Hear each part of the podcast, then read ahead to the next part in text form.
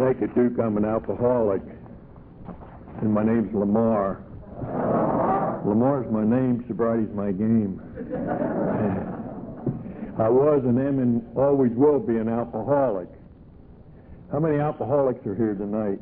Wow, that, what a sick looking bunch. Did you all know you had an illness? And uh, I'm going to die an alcoholic, but if I keep doing what I've been doing and follow this design for living, I can die with it, not from it. And I don't know how you spell relief, but I spell it R O. No, I spell it A A. I can't even. Alcoholics Anonymous.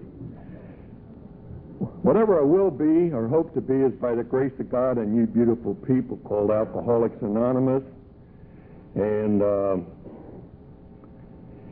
I was introduced to Alcoholics Anonymous many years ago, and with a brother of mine, I was recommended for it in Texas many years ago.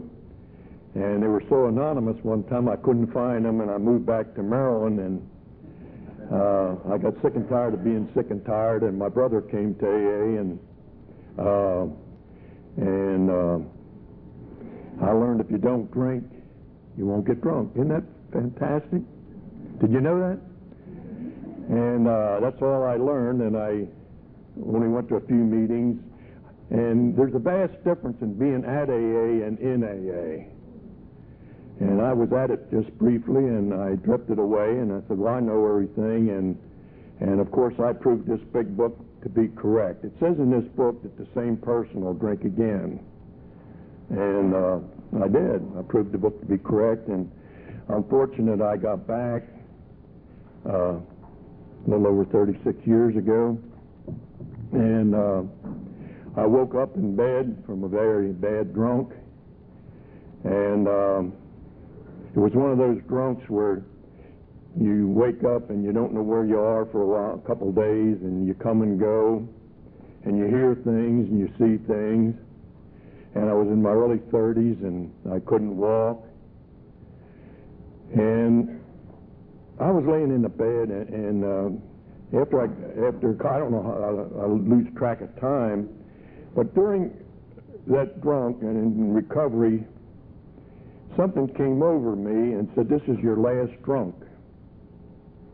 Now I've had some other opportunities to get sober, and uh, something said to me, "This is your last drunk, one way or the other."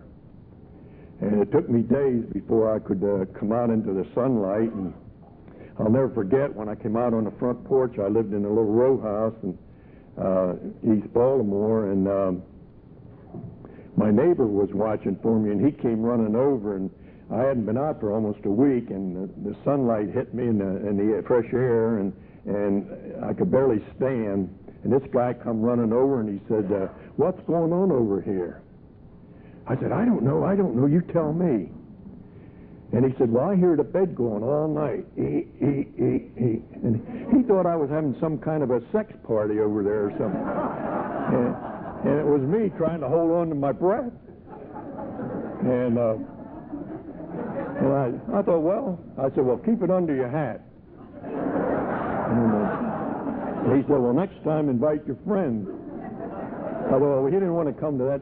But, but this feeling came over me, and I realize that, and looking at these things in retrospect, I realize that it was that point that we come to when we can no longer ward off the grace of God. I, I, as I look back, I, I can remember one of the first times that God was dealing with me, and and uh, it was in uh, places of ill repute in uh, Reynosa, Mexico.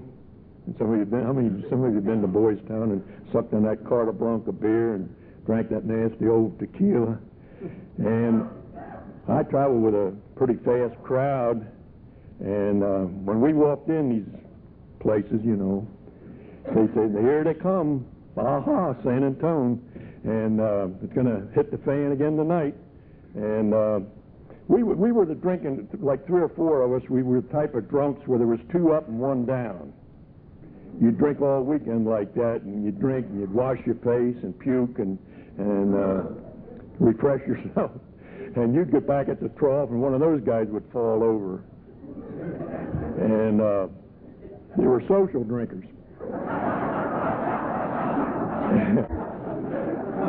And uh, I remember one night they picked me up, and these nice ladies of the evening, and they put me back in bed, and as they often did, and, and uh, put me in bed, and uh, I, w- I woke up, started waking up, and I would weep, be weeping uncontrollably, and something was going through my head, and I didn't even know it was a verse of scripture, and it says, "Drunkards don't inherit the kingdom of God." And uh, it was about that time I realized that I was wasting my life, and I had a little girl at home that needed me, and I was married to one of the most lovely women that ever walked the face of the earth, and I was never home.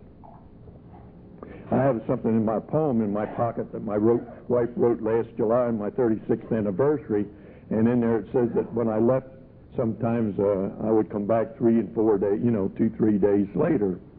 And that's the kind of drunk I was. And so some of these things I couldn't explain.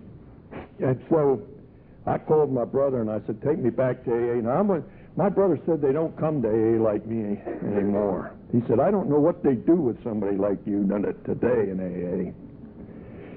You know them kind that shake and, and uh, they stare at the floor and and uh, I didn't shake hands with anybody for a year. And my brother used to stand me back there with the hats and coats. And A was small in Baltimore then. We only had about 11 meetings in the metropolitan area. And uh, Bob would bring me and stand me back there, and I'd and they used to want to shake hands when they didn't do that hugging. I'd hit them with the chair if they did. And uh, we didn't hold hands when you prayed, and and. Uh, but they used to try to shake hands with me, and I, I couldn't look anybody in the face, and I couldn't talk to anybody, and I'd just stand there, you know, like a zombie, and they'd try to talk to me. I said, talk to him, he's alcoholic, talk to him. I didn't even have a name for two years in AA. I was Bob's brother. That's a standard joke. That's a standard joke in Baltimore. They said, oh, there's Bob's brother. Today that sucker's my brother. And, uh,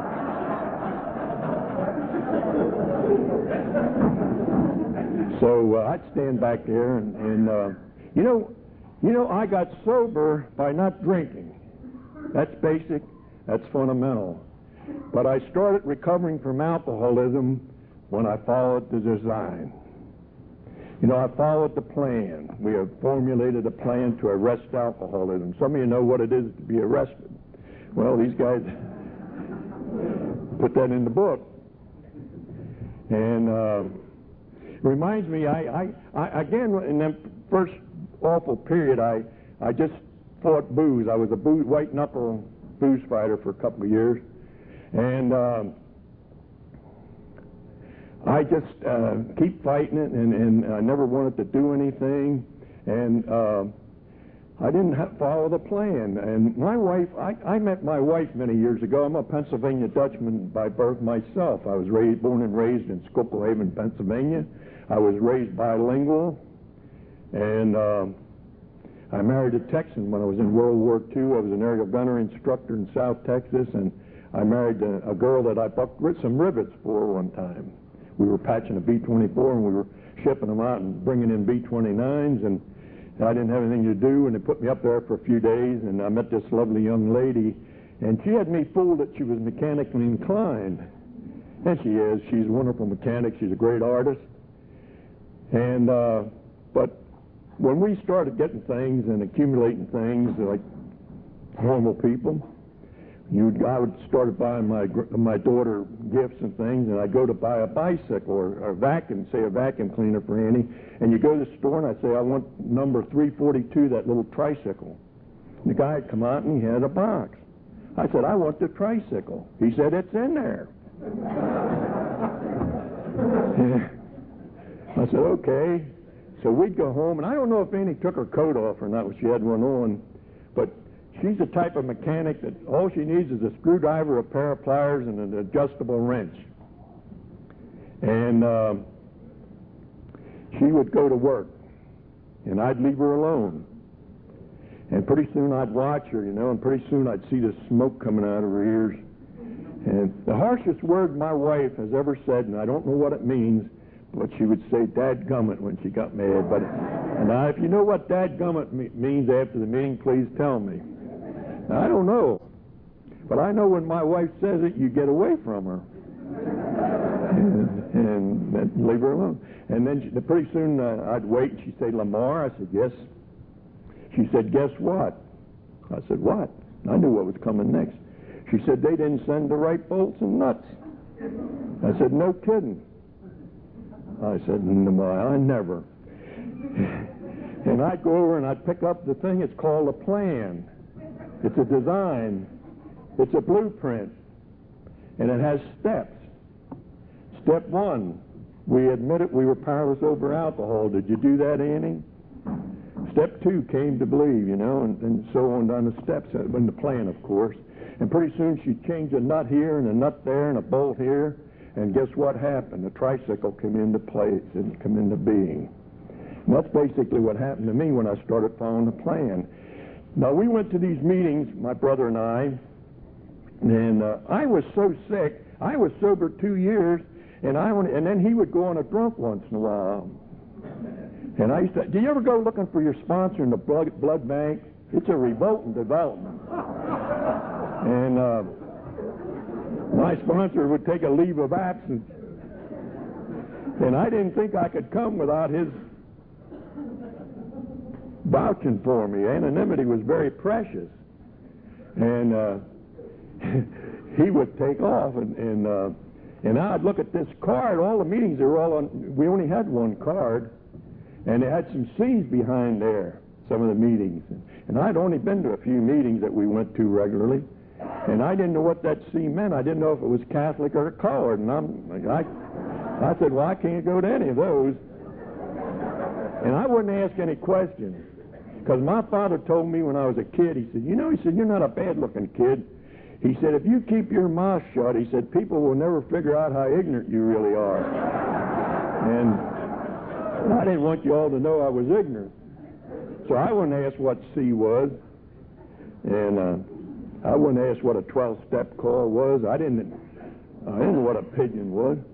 And uh, but I kept coming back, and that had something to do with this.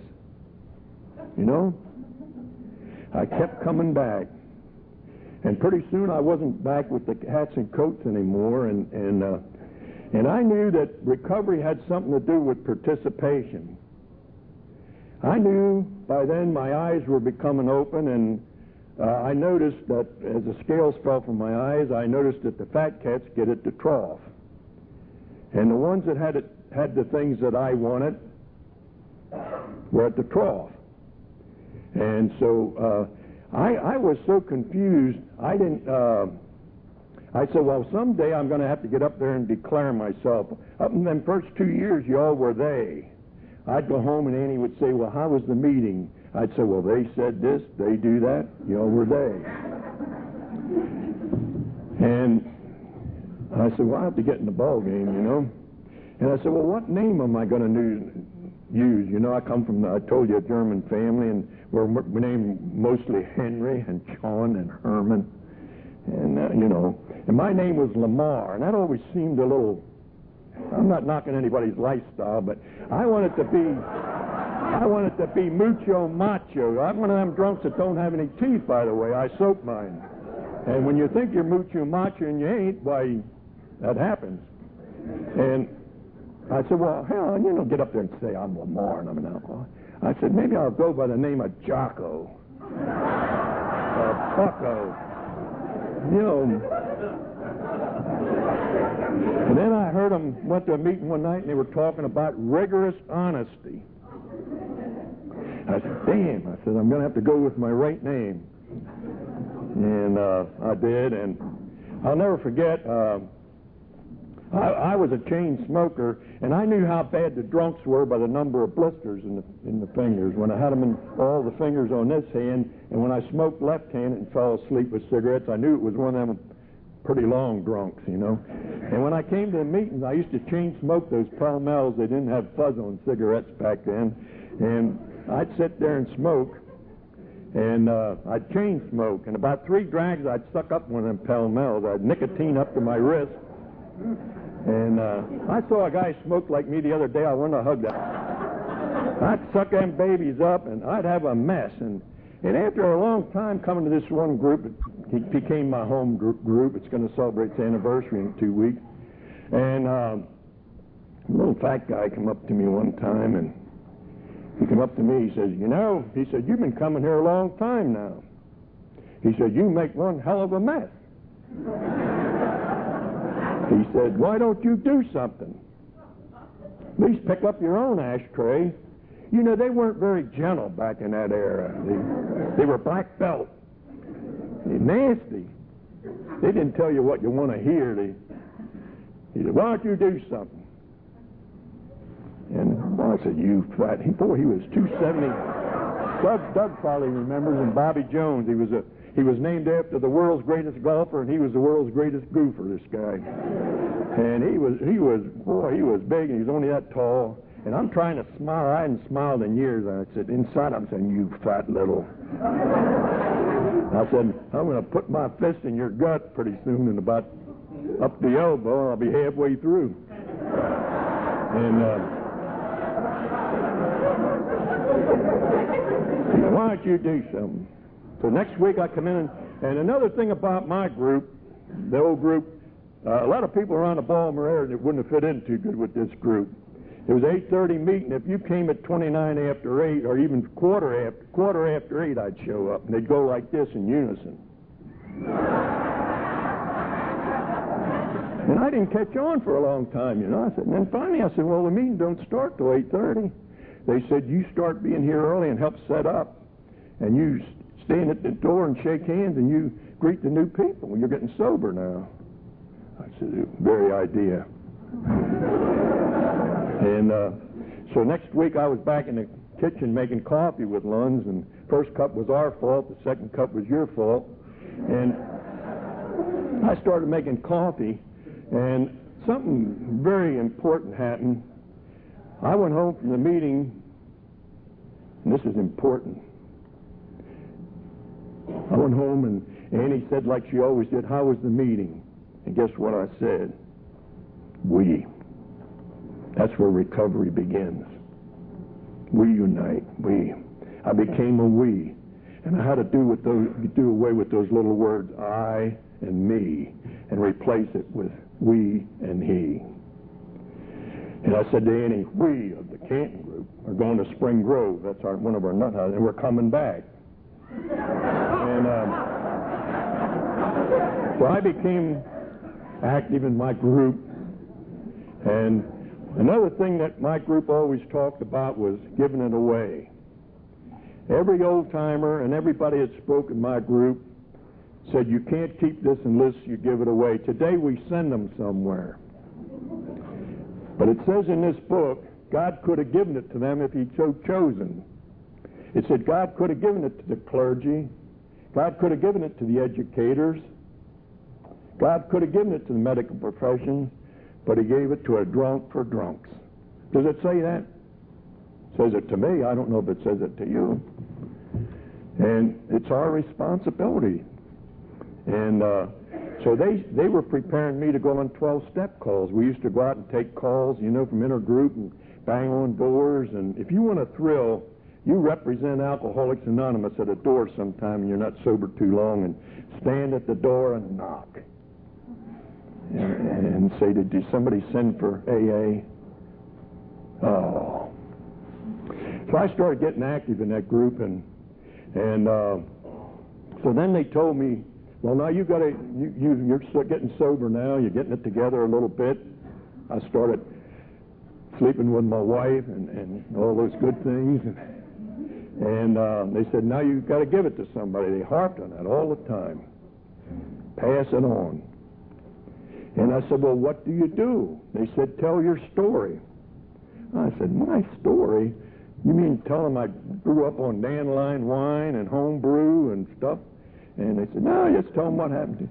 So uh, I went to see this real sick guy one time, and I couldn't get anybody to go, and I went. And so this guy's laying there, he's about half dead, like they were sometimes. We had to get them up, and couldn't, they couldn't get up. Sometimes we had to bathe them and shave them and uh, babysit them a little, feed them a little. I'd spoon fed them, and uh, lost my train of thought. And I, I would go through all these things, and uh, so I go to see this guy, and I'm telling him about my log. I said, yeah, and I said, man, I wound up in the old Army Air Corps in World War II, and I was lucky I got out of there. And then I drink by drink. I give him one of them drink by drinks, and um,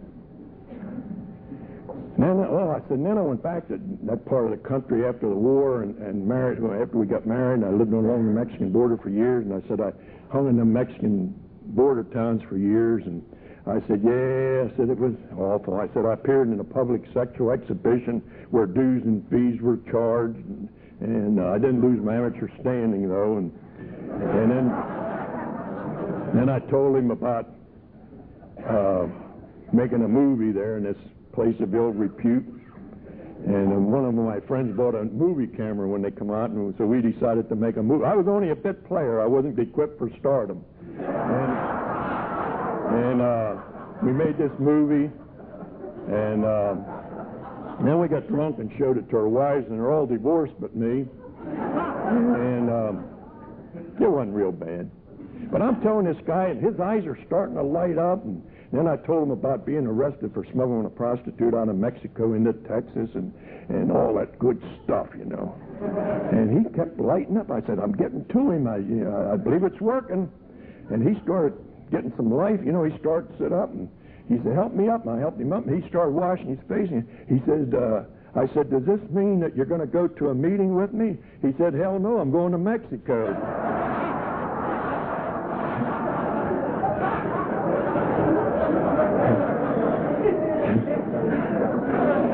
That's what you call spreading a disease. Some people carry the message, and some people spread the disease. And, and uh, I wised up after a while. But I started getting active, and, and uh, I, I have a Hall of Fame. That fat guy is at the head of my Hall of Fame. I hope you have a Hall of Fame, and if you don't have one, maybe you should start one. In order to be in my Hall of Fame, it's not in a archives or it's not in Cooperstown. It's in my heart, in my heart of hearts. And it's those people that make up AA, they're better off for having come to AA, but AA is better off for their having passed by this way. They're those people that leave their footprints in the program of Alcoholics Anonymous and give us that light that we might follow that light.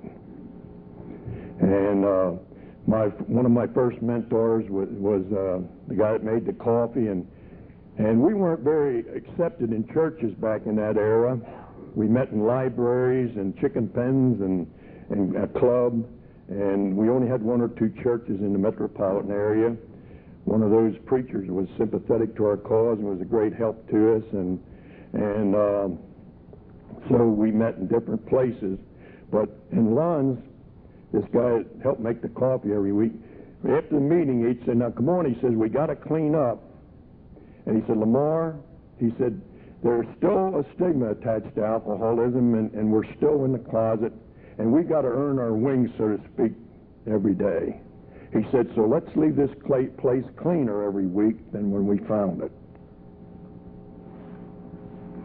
And we straighten it up, and he says, we can't allow anybody to gossip or say anything bad about us.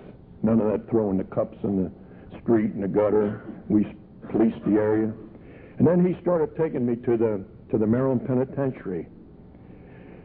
And this group, Lons and these Hall of Famers, told me that I must give it away. So Lons gave me the opportunity to go to the Maryland Penitentiary, where I was an, a sponsor for 15 years with Lons. We started the first black group in Maryland and a lot of things. I'm not tooting my horn, but I had a job in Alcoholics Anonymous for 26 years. Right before I got ready to retire, I started sloughing off the two jobs I had, and my wife panicked. My wife knew that our our our recovery had something to do with service. And my wife panicked. She said, "My goodness," and she got sick right after that. But um, I always had a job. And I found out that it was giving it away that was has been a blessing to me. We were talking about carrying the message at a luncheon meeting yesterday, and and it was it brought, back so many memories. And uh, we we started trying to carry the message, and and they told me that you look at a meeting, and when we went to the penitentiary, for instance, they say, no, you don't sit together. One of you sits here, one of you sits over there, one of you sits over here. You can sit together all week, but for that couple hours we're in the pen, you talk to these men and win their confidence. And we went over there, and uh, we carried this message. And then, then they told me, when you go to a meeting, you look for that man that stands alone. And I'll never forget many years ago, I went to one of Bill Wilson's anniversaries, and I always looked for that man that needed me. God. And I see this little old, dried up old joker sitting back on one of them fancy sofas. I forget what hotel it was in New York, but they had those thick rugs. And this joker, I had to go see this joker. He was chain smoking. I think they were Pall Malls. And he's sucking on them babies, and guess what he's doing with them? He's chain smoking, he's grinding them in the rug. And thick rug. You couldn't even see him. He was grinding them in the rug. And so I said, There's my man that needs a kind word. And I went over and I slipped in there and I said, uh, My name's Lamar. I'm from Baltimore, Maryland. Baltimore, Maryland. He said, I'm Ebby Thatcher from New York. I said, The Ebby Thatcher? He said, Well, I guess so. And boy, he was sick. And he knocked me for a loop. He looked awful. And he said, I just got out of a dry nacho. And he said, every year at Bill Wilson's anniversary, he sends people to find me. And he detoxes me, gets me detoxed, and brings me here. And, he, and we had a long talk. And he said, one of the things that happened was, he said, Bill never puts me down. And he said, he's always there to help me. And he said, I helped him, and I, uh, and he, when the meeting started, first thing Bill Wilson did was introduce the people on the platform. And he said, I, and proudly he says, I want you to meet my sponsor, Ebby Thatcher. And I had the pleasure, pleasure of talking to Ebby, and he, I understand he had some sobriety when he died, but at that time he was having trouble regularly. And then I saw another man over there became a friend of mine at that meeting, and he was standing alone. I went over, and I was crazy as heck, and I went over and I prayed about it, and I went over, and I introduced myself, and he said, where are you from? I said, Baltimore. He said, can I have your phone number? I said, sure. He said, I'm coming to Baltimore next week. I said, will you call me? I'll pick you up. I didn't ask him, who are you? What are you? I said, I'll pick you up. He said, will you? I said, I will. And I went over there and picked him up. He called me. And I picked him up. He said, are we early? I said, yeah, we're in good time. And and Jim, we went to the Broadway group that night. Some of them were there, and Jay and some of them were there this week. And uh, so he said, well, take me up to Hopkins. I'm going to be a patient there who's suffering from cancer. But he said, I just want to go up there for a minute. Will you take me? I said, yeah. And we walked in the vestibule at Johns Hopkins Hospital, and some of you are familiar with that scene, the big statue in there. And it says, Come unto me, all you that labor and heavy laden, and I'll give you rest. And Paul went up there and prayed, and I stood back. Tears trickled down his cheek, and he came back and he says, Okay, I'm ready to go. And we had a long talk, and he said, Whatever you do, by this time I knew he was a doctor, a rather famous one, I guess. And uh, he said, Don't tell anybody who I am. I said, Very well. And I, out of that, I developed a great relationship with a very fine man, and he did last a long time, and we were very close friends. And uh, so I started doing these things, but but I was neglecting something. Alcoholism is a threefold disease, and I got sober through desperation. I came here for survival, but I stayed when I saw this design for living, and I realized that the potential here was something else. That I would be able to re- reach my potential as a human being. And we would be able to reach our potential as a little family. I have an only child, and she has an only child. And I realized that there's more to this than just postponing one drink one day at a time. That's only one third of the recovery process. And uh, so I started, I read in this book that I had to clean up at home. And so I started trying to make amends to Annie first. And I would take her out to lunch, and we, we started making dates and um, doing some things together. And, and it's been a great thing. And, uh, and then I started taking my daughter to the library and motivating her towards the proper things and take her to the zoo. And I started becoming a father. And my little girl, she's almost five foot eleven, 43 years old, the other night told me I was one of the best fathers ever lived. And saw this man in the gutter getting up and falling back down. My father was a benevolent soul, and so he thought he'd see what was wrong. And he went down and he rolled this man over and, and shocked him. There was his number three son, me, in that slop and in that gutter. My father dragged me home. And the next day, my father told me something terrible. It must be extremely difficult for a father to tell a child, even though that child thinks he's a man. My father told me never to come home, never to contact him, that I was no good, and that I'd never be any good. He said, You're one of those people will never be any good. I don't want to ever see you again. I don't want to ever hear from you. When I helped bury my mother, I stood there, and my mother was laid out the same place my father was. And you can't make amends always to those people. And I've gone to the grave since then. And I don't believe in praying to the dead. But I stood that day and I told him, I said, Old man, I hope I made it up to you because it gave your wife a home and love and care for over 18 years. I'd make it up if I could. And this poem sums up what I've been trying to say. Twas battered and scarred, and the auctioneer thought it scarcely worth his while to waste much time on an old violin. But he held it up with a smile. What am I bid, good folks? he cried. Who'll start the bidding for me? A dollar, a dollar, now two, only two? Two dollars, who'll make it three? Three dollars once, three dollars twice, and going for three. But no, from the room far back, a gray haired man came forward and picked up the bow. Then, wiping the dust from the old violin and tightening the loosened strings, he played a melody pure and sweet as a caroling angel sings. The music ceased, and the auctioneer, with a voice that was quiet and low, said, What am I bid for this old violin? And he held it up with the bow. A thousand dollars? Who'll make it two? Two thousand? Who'll make it three? Three thousand once, three thousand twice. And going and going, cried he. The people cheered, but some of them cried, We do not understand. What changed its worth?